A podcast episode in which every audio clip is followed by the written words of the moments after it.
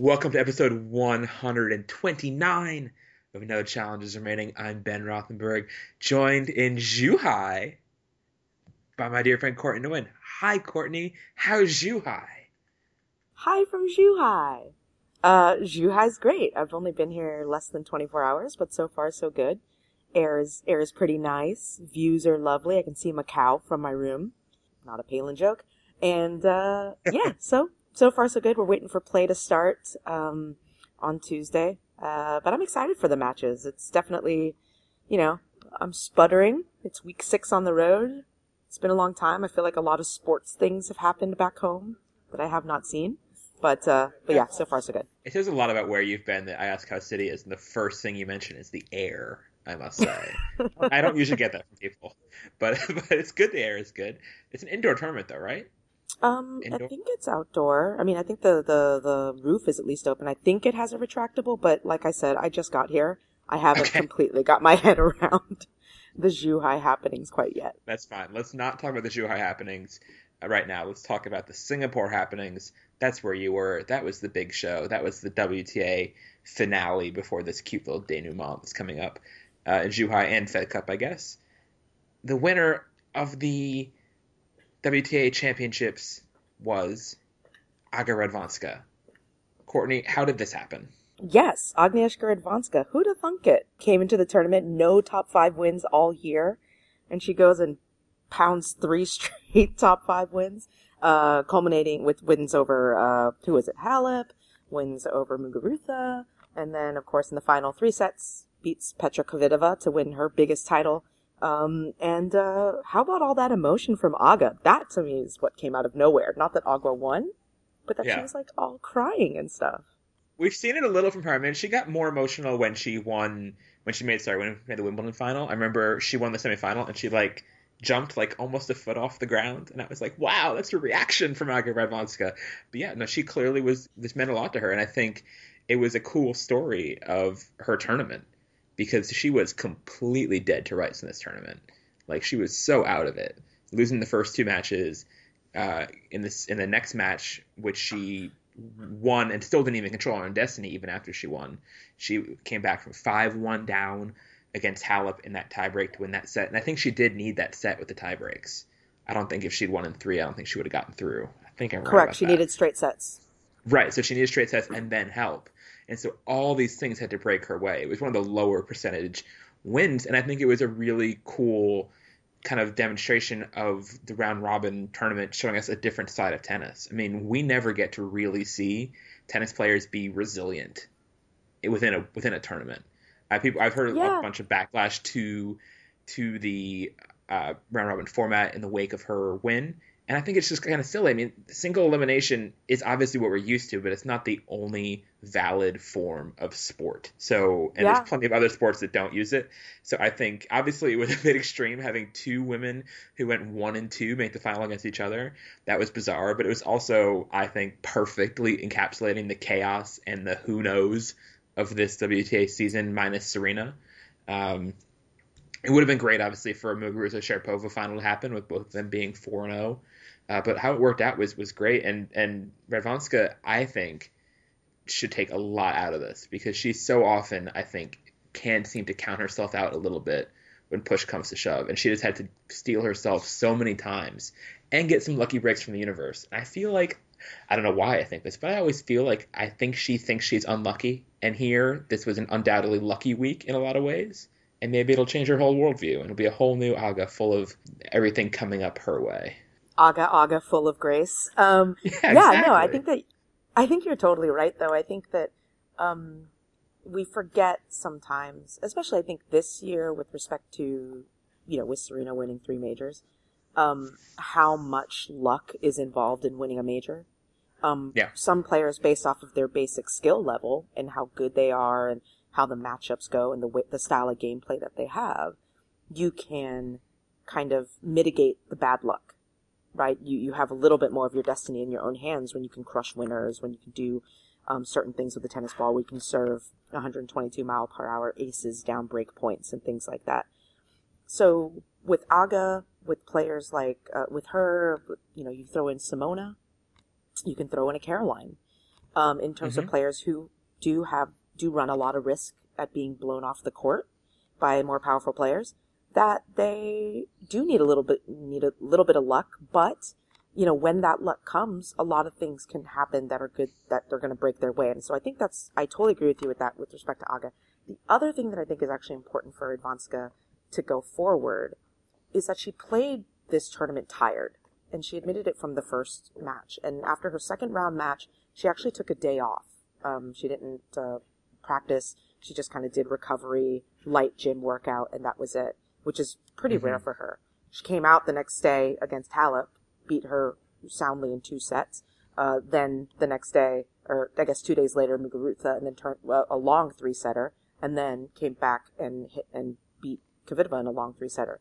She had her legs strapped, you know, the entire time. She was just kind of hobbling. She said, you know, I'm kind of falling apart.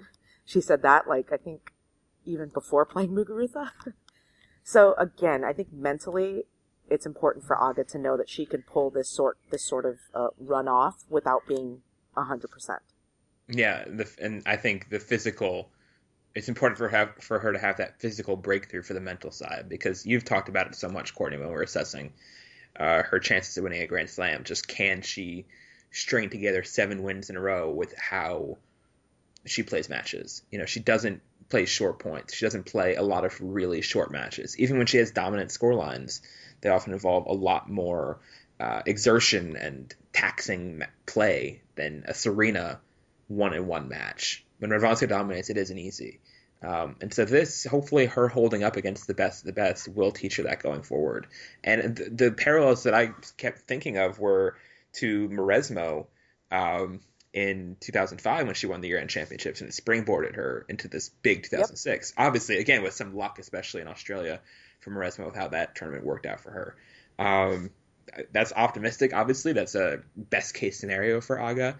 But I do hope that it did transform her. And even if she doesn't win a slam, this is still a huge career win for her. I mean, if this is as good as it gets for Aga in her career, this is another level. Beating, winning the W T A championships is an elite, elite title. And if it's all she gets, she should be very proud of it. There's no, oh, we didn't win a slam. Like, this is still her improving her, her resume and her legacy uh, for good. I totally agree with all that. And I just want to add one more thing about the whole round robin situation is that I think that a one and two record can be deceiving, and I think that we saw that particularly this week or last week.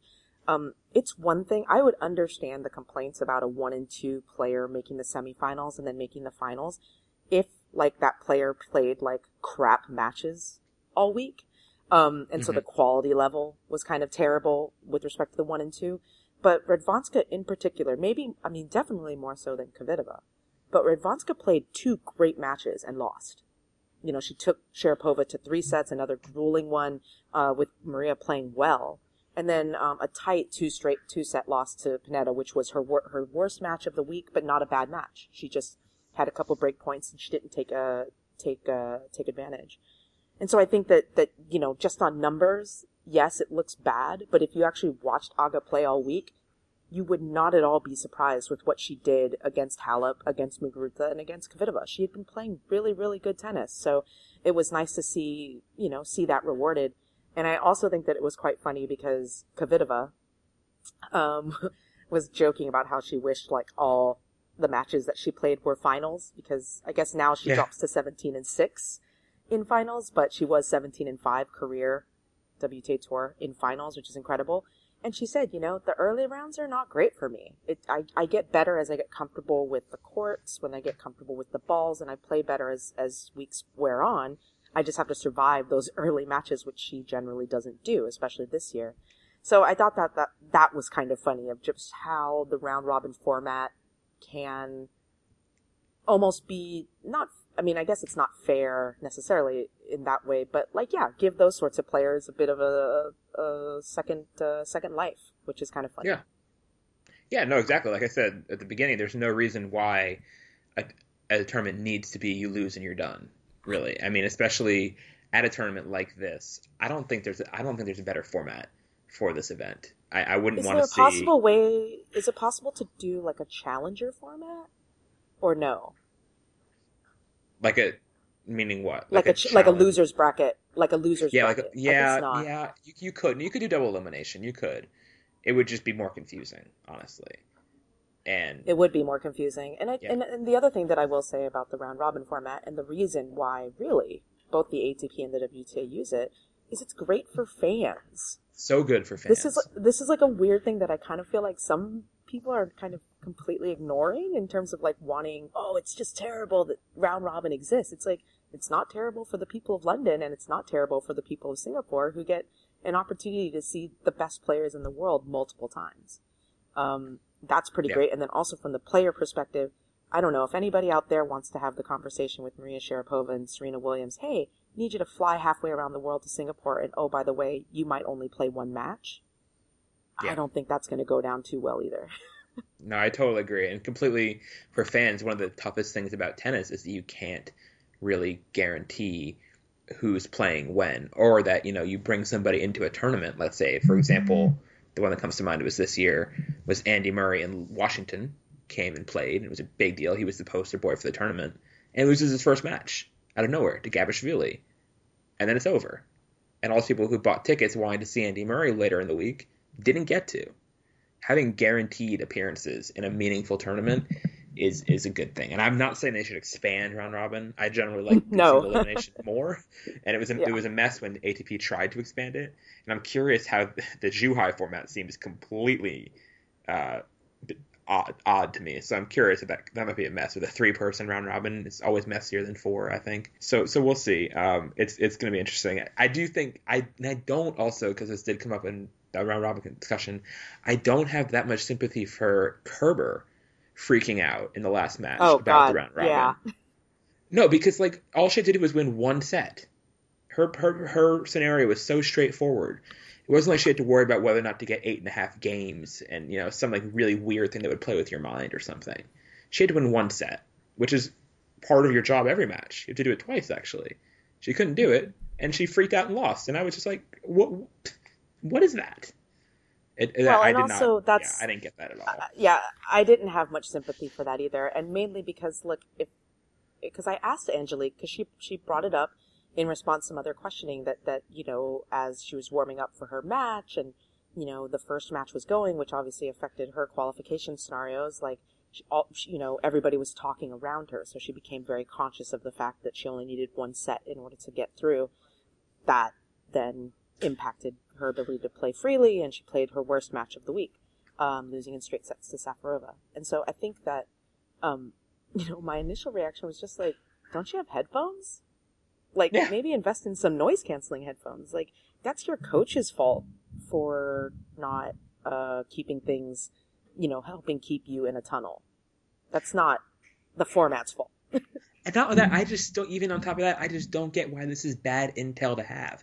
If anything, I thought she maybe knew she exactly knew, she what she needed. Know. Right, exactly. But I don't understand why that's bad, because I would think if after you lose the first set, Torben comes out there and it's like, you only need one set, all right? Just try for this one second set, try as hard as you can, and then stop. I would think it would free you up to only need one set. I'm, I'm obviously not her, and each player has their own way of thinking. But if I was went out for a match and was told I only needed one set, not two, like normal, I would be kind of thrilled about that. Yeah. Not, yeah, not like she, she needed to win in straights. If something else, yeah, but this just seemed like the easiest case scenario for her. So all that, all of those weird machinations of it, of of Sharapova beating Panetta in straights, of Kerber having her meltdown and losing in straights to Lucie, who hadn't looked like a contender at all, um, all of that led to this crazy final, and it, it was uh, pretty, it was definitely a memorable week in Singapore. I think, I think it was, for as not as much of it wasn't like a a real message sent by Sharapova or Muguruza as it was shaping up. But I guess, and I guess, Courtney, if you want to talk about those two next, just what this what this week and those losses mean for them. Even if it wasn't uh, a real emphatic coronation for either of them, I still think it was uh, a fun ride, even if it led us to nowhere. uh, in the long run. Oh, most definitely. I think that both of, you know, for Garbiñe and for Maria, their two thousand sixteens are set up very well.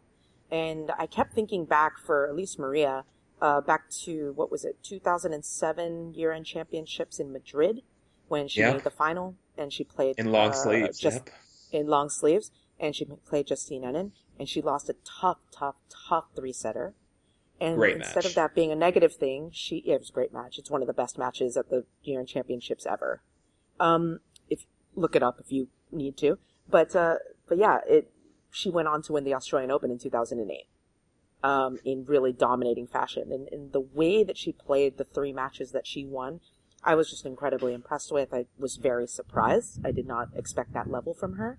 Uh, having not played since Wimbledon, so that was impressive.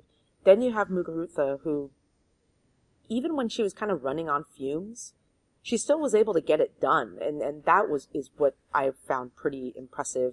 You know, for her in group play, just solid. And I think that for Red, I think that what Radwańska said about Muguruza was actually quite telling, because Radwańska was asked about her, and she said, you know, what's difficult to play her is that yes, she's powerful, but she's consistent. Which, as we know, most power players are not. And so in order to play against Muguruza, Radwańska has to be actually more aggressive. She has yeah. to step into the court. She has to be uh, dictating because she can't bank on Muguruza missing. So that is, I think, a pretty pretty nifty compliment. I think it's it's a pretty accurate uh, description of, of Muguruza's game at its best and why, you know, there's a lot to like about where she's at. Now, that being said, we've seen breakout years before from youngsters. We've seen them not pan out the second time. So I've been yeah. a little hes- hesitant to kind of next big thing her. But she's done everything she could possibly do in this year to be next big thing. Um, yeah. And she's, I think she's a pretty safe bet. I think she's the most, re- this is going to sound obviously like recency bias or whatever, but I think she is the, in some ways the most reliable of the next big things because This didn't. This year didn't feel ahead of schedule for her. It really didn't. I mean, like, 'cause we knew she was in the pipeline for quite a while, um, and it was a steady progression, really. Um, and I, I was saying that back, uh, yeah, even in Australia when she was playing Serena, I was like, this. She seems like the next one, and she's she. she I, not that she's gonna be the next to win a slam first. We never know. Uh, but she, I don't see her flaming out. I don't see how this goes wrong for her with her level of confidence, her level of stage presence, and just and the mindset mentally she just seems so so right right now, and the physical game is already there too, so I like also it. Also, what I think that I like it too. I mean, I think one thing that's interesting as well is that watching her play Wuhan and Beijing and then in Singapore, I really don't think that we even saw peak Muguruza the last month. That was just yeah. steady workmanlike, put your hard hat on, play point by point, and just get it done. Um, yeah. But I really didn't feel like she zoned to get those results. Final Wuhan, China Open champion, semifinalists at the W T A finals, first player and only other player since Petra Kvitová in two thousand eleven to go undefeated in group play at their finals debut. I mean, she was good, and she wasn't even playing her best. And I think that that is really something that if I had to contrast her in two thousand fifteen to Bouchard in two thousand fourteen, that's the big thing that I point to, is that I felt like in two thousand fourteen, I saw Bouchard zone in order to get those results, and I don't think that that's the case with Muguruza this year. That sounds all about right.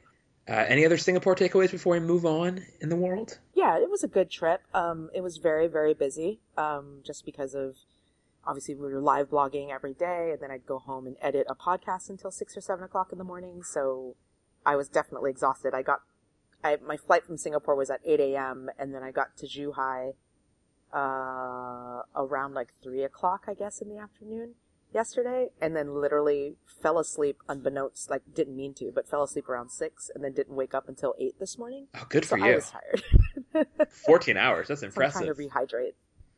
Yeah. I know, right? Like it was one of those like, nope, I gotta go to sleep. So yeah, but it was, I thought it was a great week. It was a fun week, and it was fun just kind of seeing one of the really nice things about last week, I have to say, is that you got to see all eight players at least happy for a little bit.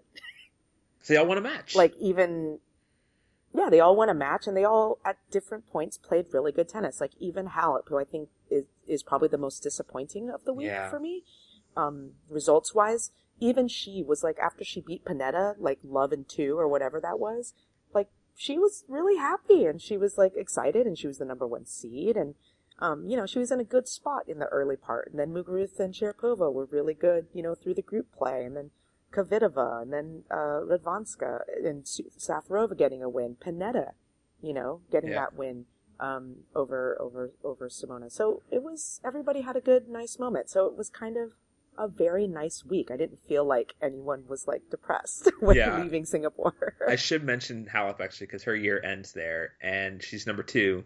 It's an odd year for her. Like I, for me, it's a tough year to assess for Simona uh, because she is number two.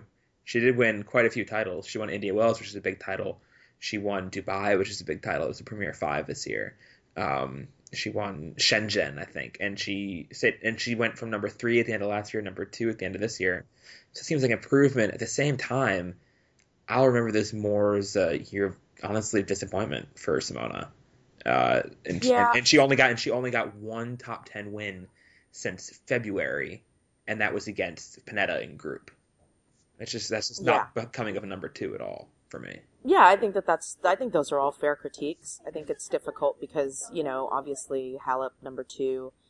Uh, she finished last year number three, so technically right. she has risen in the rankings over a year, um, and she had her moments. But uh, I think it was definitely a transition year for her. I think that so much of it was a struggle to deal with defending. So hopefully, she's learned her lessons. Um, in two thousand fifteen about how she handles that process of it because she did not handle it well over the summer at all. Um, but uh, but Chris Everett actually had a very good point. I thought she was in Singapore um, as an official W T A Finals ambassador um, and gave actually, I thought, a really interesting press conference. She was incredibly honest, scathing at times, I thought. Um, but very, very, it's interesting. Yeah, she doesn't. But, hold, she doesn't hold back in interviews. She's actually really. I've had that experience with her too. Yeah. No, she just she takes the swing. Do you remember? She do you remember? No do you problem remember, doing it. You remember when we were in the Indian Wells Player Lounge this year? Yes. And she was asked a question about somebody, and she like turned around and say like, "Wait, is she still behind me?" Because this player had just walked behind her like thirty seconds ago. Yep. And then she made sure she was a little bit out of earshot, and then went off. It was great. Yeah, it was great. It was lovely. She's a good. She's a good get for an interview, I have to say. Yeah. So, yeah, so in Singapore, she was asked about Halep's year, and she said... Um, I, I, I don't think she's had a great year, Simona. Um, I think there have been... I, I think she had a great year last year, and she got to a certain point, a certain level where she knew she'd have to make some subtle changes. And I think that's kind of, at times, she's progressed in the sense of I've seen a bigger serve, and, you know, I've seen more aggressiveness from her. But it's also rattled her um, base game a little bit more. She's making a few more errors, and she's getting a little more emotional on the court. So, you know, good news, bad news. Um, it's it's been a year of making those subtle changes, and it's it's hurt her in certain ways. But maybe that's what she needs to take two steps back before she takes three steps forward. I think she's got the right idea. I think she's got the right team around her. But um, it t- you know it takes time to. I mean, she's she got to a point where she's number two, and it's like, okay, now what am I going to do to become number one? I'm going to have to make some changes, and she's made that effort, so that's that's good. Maybe, hopefully, next year, she, you know, she'll settle down a little bit, and, and you'll see the game begin to resonate a little bit more. Now, you always got to be wary a little bit of changing your game when you have a sure. a pretty strong formula to start with.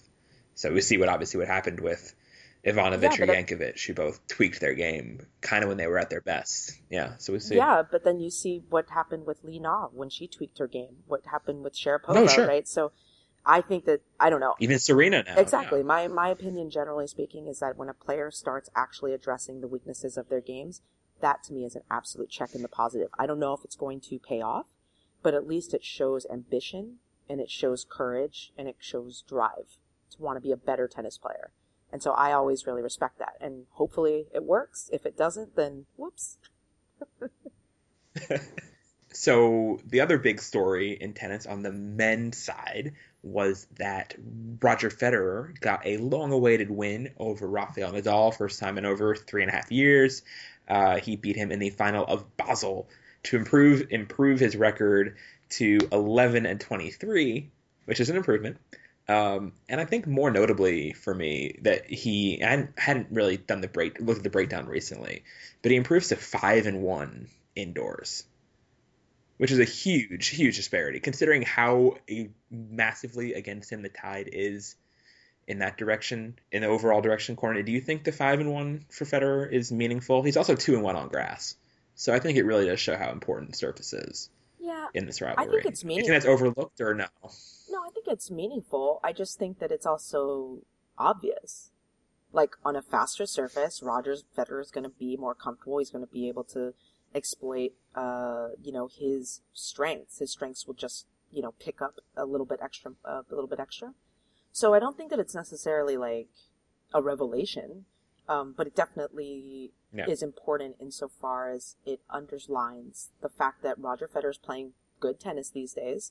Um, he's still able to get that win on Rafa on a fast court, uh, indoors. And so in that way, it's kind of like, um, emphasizing that Roger's good. You know what I mean? Like that he hasn't like, that he hasn't like taken four steps back or something like that. And then all these other, you know, uh, it basically just, it confirms what we are, what we have seen, you know, if that makes I get, sense. I get what you're saying there. And I, I think to read maybe to, to, to paraphrase or rephrasing what you're saying, it was like Roger kind of needed a win in some ways after these Novak losses this summer.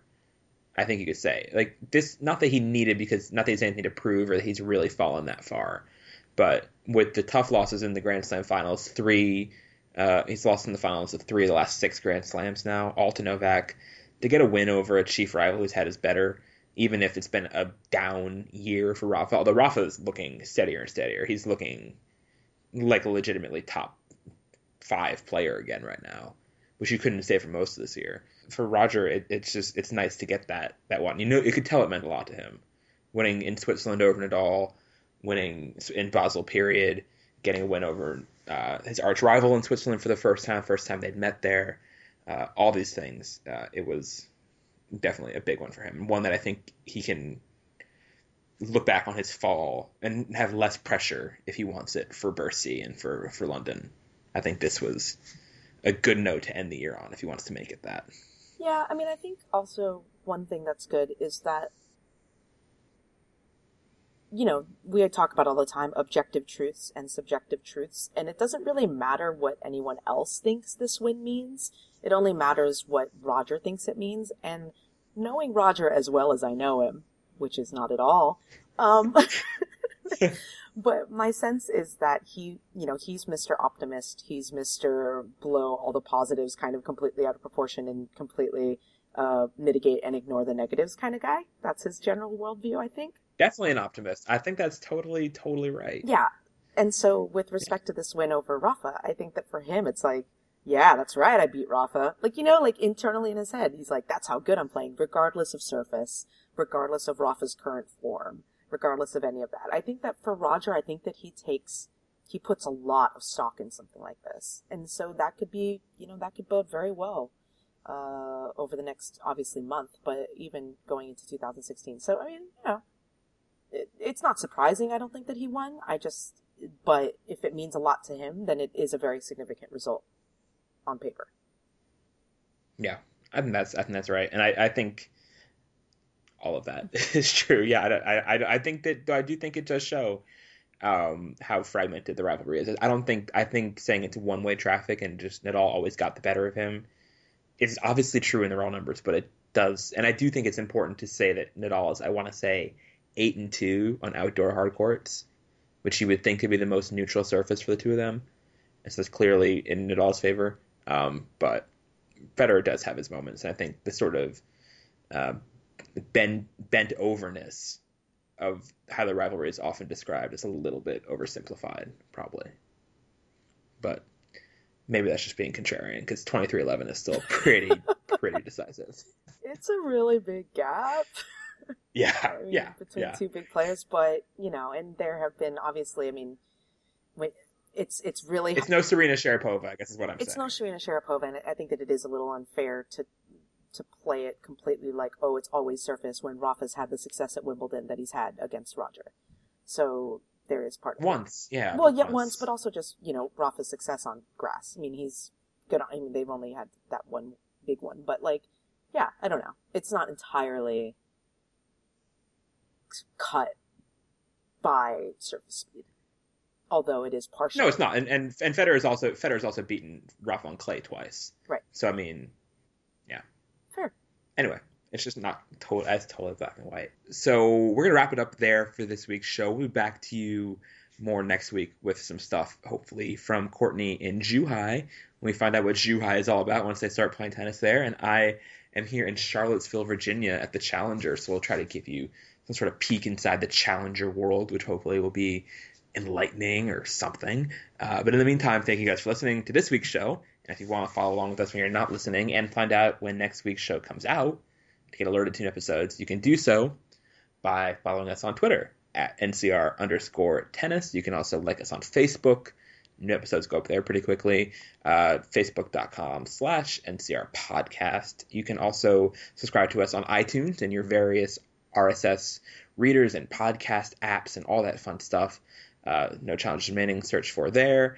And you can, when you're on iTunes and all those things, leave us reviews, and we like that. Uh, you can also send us emails if you have questions for an upcoming show. We've been getting quite a few of those lately, which is awesome. We'd love to get more. Uh, they will keep us warm through the cold winter months as we burn through them. And yeah, Courtney, any any rants and raves as you finish up your six weeks in Asia? I'm sure you have feelings. I do have feelings. None of them are really Asia related, although this has been a really fun six weeks. Um, but one of my favorite people that everybody knows is one of my favorite people, Carrie Brownstein, has a new memoir out. It's called Hunger Makes Me a Modern Girl. And I haven't had time. I knew this was coming. I know. I haven't had time to sit down and read it. And obviously I've been overseas. So, um, but I did, because I had a bunch of Audible credits, um, stored away, that I did download the audiobook, and she actually reads it. So I have, quote unquote, read the book insofar as I've listened to the whole thing. It's really, really great. Um, there are a couple of moments that just absolutely tore me up and uh, brought me to tears. But I think that my pitch for reading the book is that nowadays, obviously with like social media and the internet, like I feel like the world has become a little bit more cosmopolitan, especially with respect to anybody who's listening to this podcast. You're probably also on Twitter and you use Facebook, and you know, so it's very easy to know about what's going on in niche um, areas, niche cultures. Um, there's a lot that's like, n- nothing is really completely foreign anymore, I guess, nowadays, because everything just gets communicated. Yeah, nothing's inaccessible. Exactly. Yeah. And so uh, listening to, to Carrie's book, it's very evident to me, and at least I think, that anybody who reads it that wasn't part of that specific scene, which is the West Coast slash Pacific Northwest um, scene as a teenager in the nineties, will find it either fascinating or really boring. It's really up to, because it'll either sound so boring because you have no way of connecting to it, or you'll be fascinating because it'll sound so different than the way the world works nowadays. Um, and so that was really great. It, the bulk of it is about Sleater-Kinney. It's not really about Portlandia. So if you're a Portlandia fan, don't, like, you're not going to read about how she and Fred Armisen started Portlandia or whatever. Um, so, but it's, it's great. I highly recommend it. Loved it. Yeah. So Portlandia doesn't get any mention, really? No. Which is understandable, oh, okay. actually, from Carrie. I can understand that from Carrie's perspective, because it's not done. Like, you don't write a memoir that's about true. Something that's not done, which isn't to say that Sleater-Kinney is done, but it's far more closer to being done than Portlandia. And also that that's Sleater-Kinney shaped her in a way that Portlandia hasn't. She is who she is because of that band. Um, whereas like Portlandia is like almost post, like a completely different Carrie Brownstein. And I'm sure she's such a obviously thoughtful person. I would doubt this is her last such book. I should hope not. I should hope not. But yeah, it's, uh, her vocabulary is hilarious as always. There are certain times where you're like, girl, you just had to use that big word, didn't you? Couldn't just say it simple. But it's great. Yeah, awesome. All right. Mine is similar-ish a little bit to your audiobook consumption. Uh, I started using the app Speaky. I don't know if you know Speaky, S P E A K Y. What it is is basically an app that reads articles and stories and whatever other text out loud. Oh, that's genius. Like, pretty decently. And so you can, like, sync it up with your Pocket app, and it'll take, which for those of you who don't know, is like something you you can click a link and save it to read later, essentially, put it in your Pocket. It's a must-use app. Yes, yeah, Pocket is, is endorsement for that, first of all. If you don't, yeah. you guys don't use that, Pocket, it's indispensable. Awesome. Um, and it's totally indispensable for someone like me who always has some obscene double-digit number of tabs open. Pocket is a lifesaver and a, a RAM saver. Speaky goes in and it reads all of them, and it gives you like an estimated time for it. So like it'll it'll show a little time, or probably an exact time, I guess, not estimated, for how long it's going to take to play the audio of that article. So it'll go, you can go in and scroll through your Pocket and see, oh, I'll, I'll listen to one that takes eight minutes, or I have time for a forty-three minute Pocket today or something. And it's just, and there are different accents you can pick. It's still a robotic voice, and so the pacing isn't always perfect. Um, so it can occasionally trip you up, and you have to go back and be like, wait, what? Because sometimes they speed through like paragraph breaks, there really should be a pause. I mean, it's not perfect, but as a way to like get through what had been for me an overflowing backlog of stuff to read, it's a nice sort of accent, uh, nice sort of uh, addition. And I highly recommend the Irish accent for it, because it's just fun. And I find it easier to understand for some reason than the other options.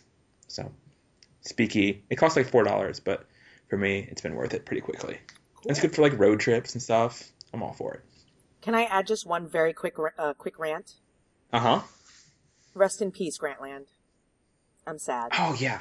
It is sad. We should yeah, we were thinking about, we did joke on Twitter about doing an emergency episode of just reading Grantland stories, which we could still do. We still could do it. But But it's that was definitely that was a bummer. That's a super massive bummer. At the same time, though, like I I've realized this is like corny and not much consolation, I hope, to anybody there. But for me, it's still like when you go to a funeral and you celebrate the life of. Yeah. People say that they really try to force that message. Like, I am still kind of amazed that Grantland existed, because it had to be. I mean, this is the nicest way possible. It had to be such a loss leader for E S P N. Finan- financially, there's a reason why Grantland was so unique in what it did, and it's because that as a business model it fails in the current business climate, and there's a reason why people can't spend ten thousand words writing about X, some random, you know, basketball player or something like that. It's because, generally speaking, newspapers and websites will not pay you to do that. And so Grantland, to the extent that it existed, to the extent that it employed such incredible writers and gave them the freedom to pursue those sorts of stories, was just an absolute miracle, no doubt about it. And it's just so sad that E S P N has to be a dick and stop doing it. Yeah. Oh, I will say E S P N is cutting all sorts of people. It's yes, not just Grantland. It's not I just mean, Grantland. They are slashing left and right. Yes. So it's a rough time over there for sure. But yeah, no, and, and the, the cool thing about that freedom is hopefully um, these writers who you've loved, given huge freedom, theoretically now, if they do choose to leave Grantland and maybe do their own things for now, I mean, they're giving these people even more freedom and time if they choose to use it this way. There could be some like pretty incredible stuff from these people in the next couple of years, like in terms of books or longer form stuff or whatever, whatever they want to do. It's kind of, kind of cool to put these uh, people out in the water and let them create their own water ballets or something. Yeah, I kind of think that they would probably prefer to just have a nice, steady, no. constant job at Grantland. I completely... I'm I'm trying to find a silver lining. I totally, totally. I think sometimes it. shitty situations are just employment shitty. Is profession. I think sometimes shitty situations yeah, are just shitty situations, yeah. and maybe we just leave it at that. That's probably right. I will concede that point and leave you guys for now with hopefully your lives that are not shitty. We'll see you next time. Bye, guys. Bye, bye. I stared you in the eye and told you goodbye. You mocked me. It shocked me when you walked me to the bus. Thanks, that was fun. Don't forget, no regrets. Except maybe one. Made a deal not to feel. God, that's dumb. Everybody knows the deal fell through. I was hoping I could just blame